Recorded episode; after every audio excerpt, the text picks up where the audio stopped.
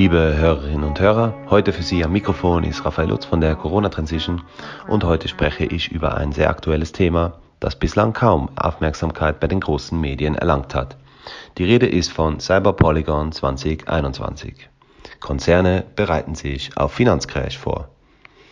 Am 9. und 10. Juli fand das Event Cyberpolygon 2021 statt.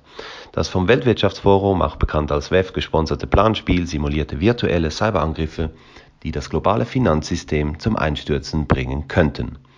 Angekündigt wurde die Übung Anfangs Februar 2021 vom WEF und der russischen Sberbank. Das Ziel der Simulation, die Teilnehmer bei der Entwicklung sicherer Ökosysteme zu unterstützen, indem Cyberangriffe auf die Lieferkette von Unternehmen simuliert werden in diesem Zusammenhang reicht ein einziges verwundbares Glied aus, um das gesamte System zum Einsturz zu bringen, wie beim Dominoeffekt. So heißt es auf der Veranstaltungswebsite des Events. Warum aber finden solche Übungen statt?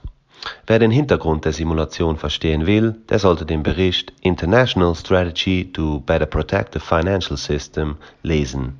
Dieser befasst sich mit dem möglichen Zusammenbruch des Finanzsystems und Cyberangriffen und wurde im November 2020 vom WEF und der Denkfabrik Carnegie Endowment for International Peace verfasst.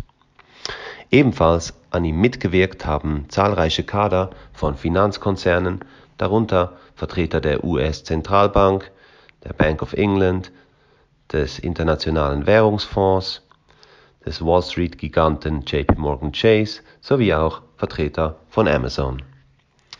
In dem Bericht liest man, bösartige Akteure machen sich diese digitale Transformation zunutze und stellen eine wachsende Bedrohung für das globale Finanzsystem, die finanzielle Stabilität und das Vertrauen in die Integrität des Finanzsystems dar.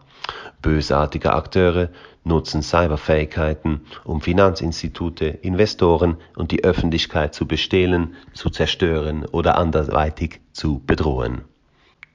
Die Autoren betonen auch, dass das Ausnutzen von Cyberschwachstellen das Vertrauen der Öffentlichkeit in das derzeitige Finanzsystem erheblich beeinträchtigen könnte und kommen zum Schluss, dass ein Zusammenbruch des Finanzsystems bevorsteht.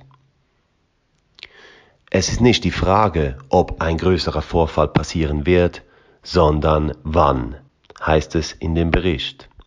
Besonders spannend sind vor diesem Hintergrund die Lösungen, welche die Autoren des Berichts präsentieren. Anvisiert wird eine Verschmelzung von Geschäftsbanken, den Finanzbehörden, den Technokonzernen und staatlichen Stellen. Doch bei der erwähnten Verschmelzung soll es nicht bleiben. Diese Kooperation soll zudem als Vorbild für alle anderen Wirtschaftssektoren dienen. Der Schutz des internationalen Finanzsystems kann ein Modell für andere Sektoren sein, heißt es im Bericht weiter.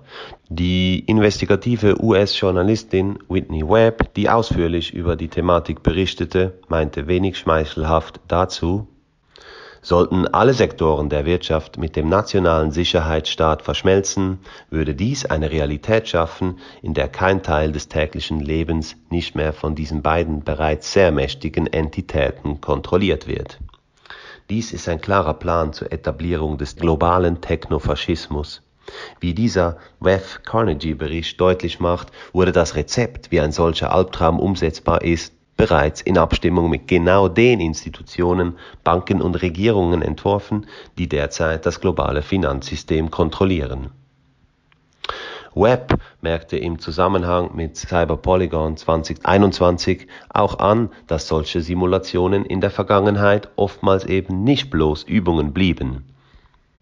Sie verwies dabei unter anderem auf Event 201, dem eine fiktive Pandemie durchgespielt wurde, wenige Monate bevor es im Frühling 2020 zur tatsächlichen Pandemie kam. Diesen und zahlreiche weitere Texte finden Sie auf unserer Website www.corona-transition.org.